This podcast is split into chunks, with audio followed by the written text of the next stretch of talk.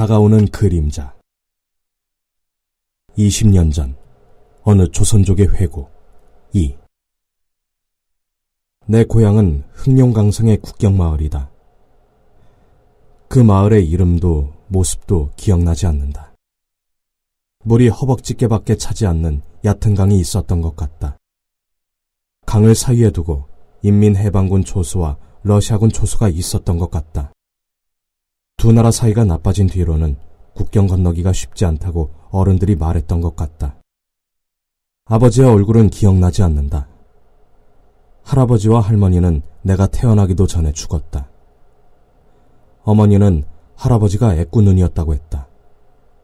문화대혁명 때 집에 보관하고 있던 태극기 때문에 남조선 특무로 몰려 투쟁을 받다가 그렇게 되었다고 했다. 나는 개패를 목에 걸고 조반파 제자들에게 멱살잡이를 당하는 할아버지의 모습을 상상해보곤 한다. 그건 인간이 견디기 힘든 모욕이었을 것이다. 인민공사화와 대약진 시기에도 한족과 사이좋게 지냈던 조선족 지식분자들이 문화대혁명이 터지자 하루아침에 간첩이나 분홍으로 몰렸다. 모욕은 조선족의 운명이다. 모욕의 칼은 때로 한 인간의 실종까지 베어버린다. 할아버지는 소학교 교장을 그만두고 시름시름 앓다가 세상을 떠났고 할머니도 몇 달 뒤에 뇌졸중으로 쓰러져 죽었다. 할아버지 때문에 학교를 다니지 못한 아버지는 일찌감치 농사를 지었다. 할아버지와 절친한 친구였던 외할아버지도 목단강시에서 투쟁을 받았는데 그 힘든 와중에도 할아버지와의 약속을 지키기 위해 어머니를 시집 보냈다. 문화대혁명이 끝나고 식구 수대로 수전을 분배받았다. 흑룡강은 토지가 비옥한 데다가 한전을 짓는 한족보다 수전을 짓는 조선족의 수확량이 훨씬 높았는데도 우리 집은 먹고 살기 힘들었다고 한다. 나는 할아버지가 당한 모욕이 아버지의 영혼까지 잠식했기 때문이라고 생각한다. 할아버지가 투쟁을 받을 때 아버지는 나는 아버지를 타도한다는 구호를 따라 부르지 않아 피투성이가 되도록 얻어맞았다고 한다. 그 뒤 아버지는 술에 절어 살다가 내가 4살 때 사고로 죽었다. 뜨락도르 사고라고도 했는데 어머니는 그 죽음의 자세한 정황을 말하지 않았다. 자살이었을지도 모른다. 아버지가 죽은 뒤 살길이 막막해진 어머니는 이모가 사는 연길로 갔다. 그때는 도시 호구를 받는 게 지금처럼 어렵지 않았다고 한다. 연길에서 나는 하루 종일 방에 갇혀 혼자 놀았다. 뭘 하며 놀았는지 잘 기억나진 않지만 외로움의 서늘한 감정만은 남아있다. 어머니는 닥치는 대로 장사를 했다. 당시에는 연길에서 운동복과 우산이 가장 잘 팔렸다. 어머니는 복주에서 물건을 가져와 서시장의 매대에서 곱절의 가격으로 팔았다. 운동복과 우산 장사 경쟁이 치열해지자 짠지 장사를 시작했다. 아침에 눈을 뜨면 어머니는 어느새 김치, 미역, 해파리, 땅콩 등을 쌓아놓고 있었다. 시큼하고 짠 냄새가 하루 종일 방 안에 맴돌았다.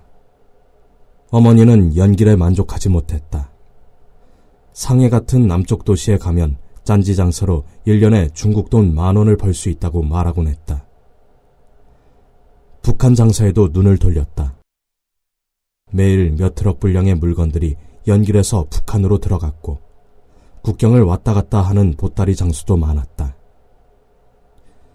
북한에 물건을 대주는 아재 중에 하루에 중국 돈 4,000원 이상을 버는 사람도 있다고 했다. 러시아 장사도 어머니를 유혹했다. 어느 여름밤에 나는 잠에서 깨어 러시아에서 왔다는 아주머니와 어머니의 대화를 엿들은 적이 있다. 두 사람은 내가 깨지 않도록 목소리를 낮추며 러시아 장사 계획을 논의했다. 아주머니는 마오제들이 총을 쏘며 조선 사람들 물건을 강탈한다는 소문은 사실이 아니라고 말했다. 한국에 가면 조선 사람이라고 무시를 당하는데 마오제들은 다들 친절하다고 했다.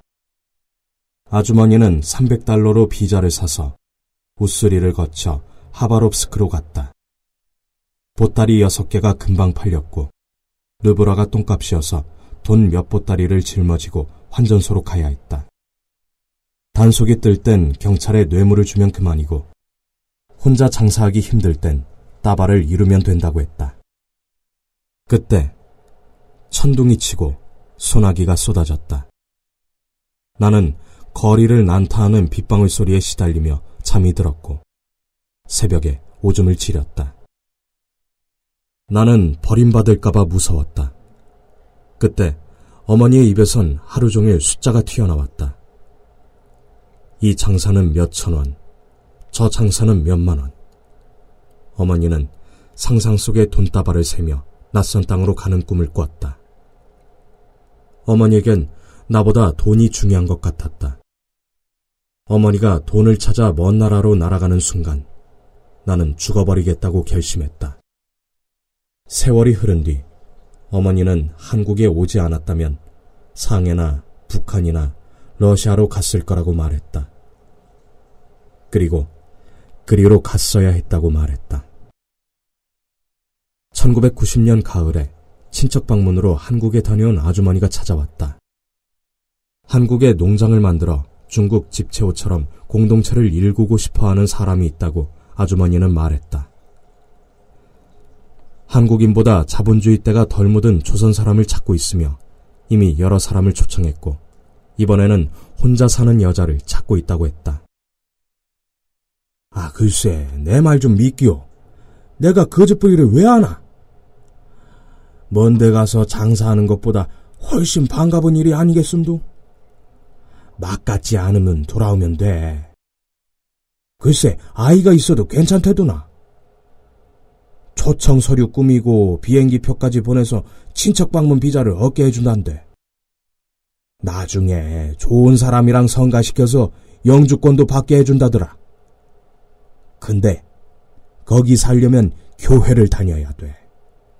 농장 주인이 장로인가 무신인가 하는 사람이단데. 부파! 두려워 마라! 겨울밤에는 과자 삼촌이 생각난다.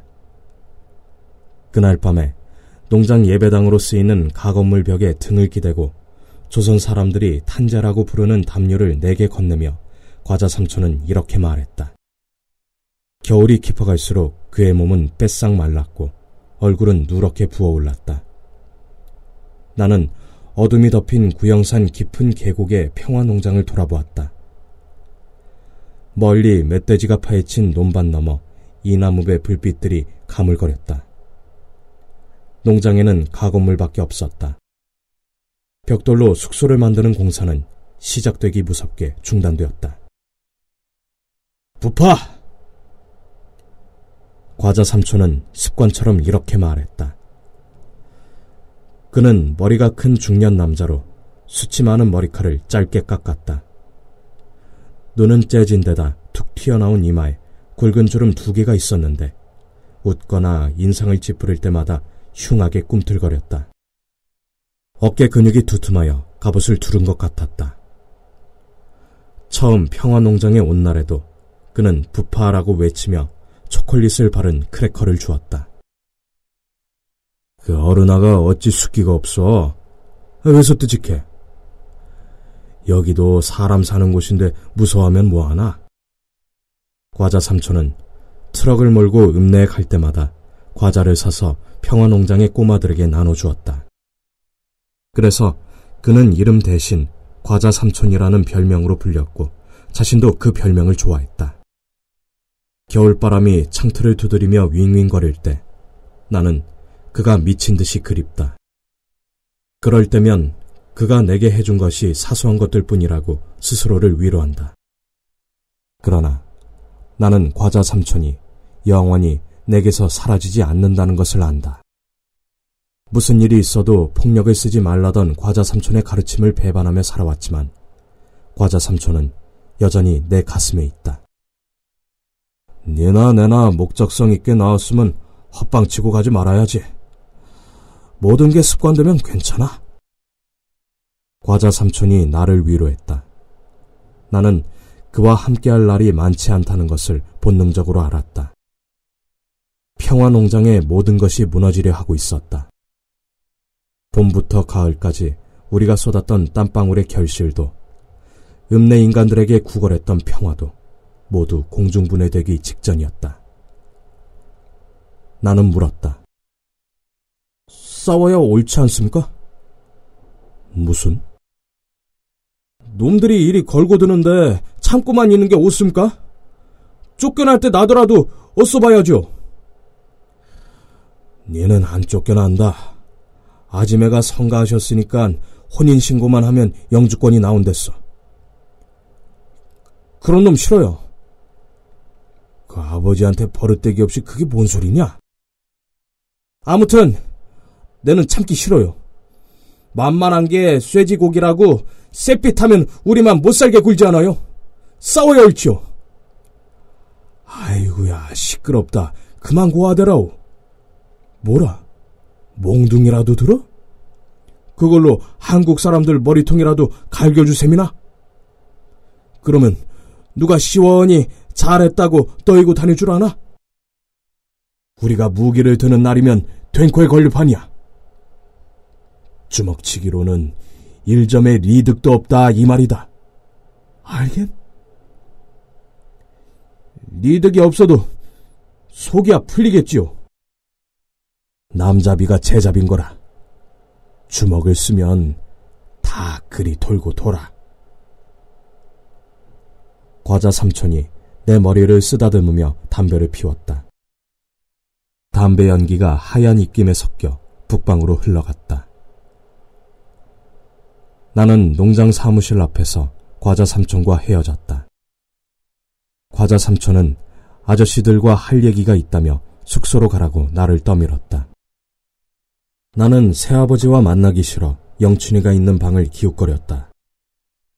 평화농장에는 나와 영춘이와 한 살 어린 룡우 3명의 꼬마가 있었다.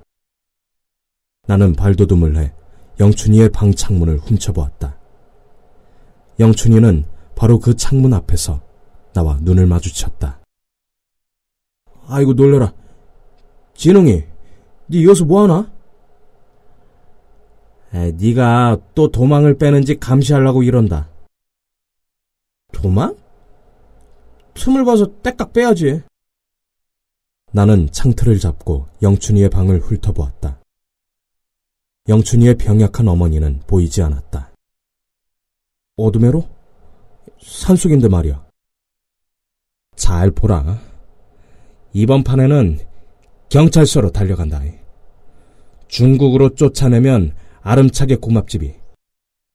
내 먼저 중국 가서 엄마 기다리면 되지 않나? 머절수한 짓 좀 하지 말라.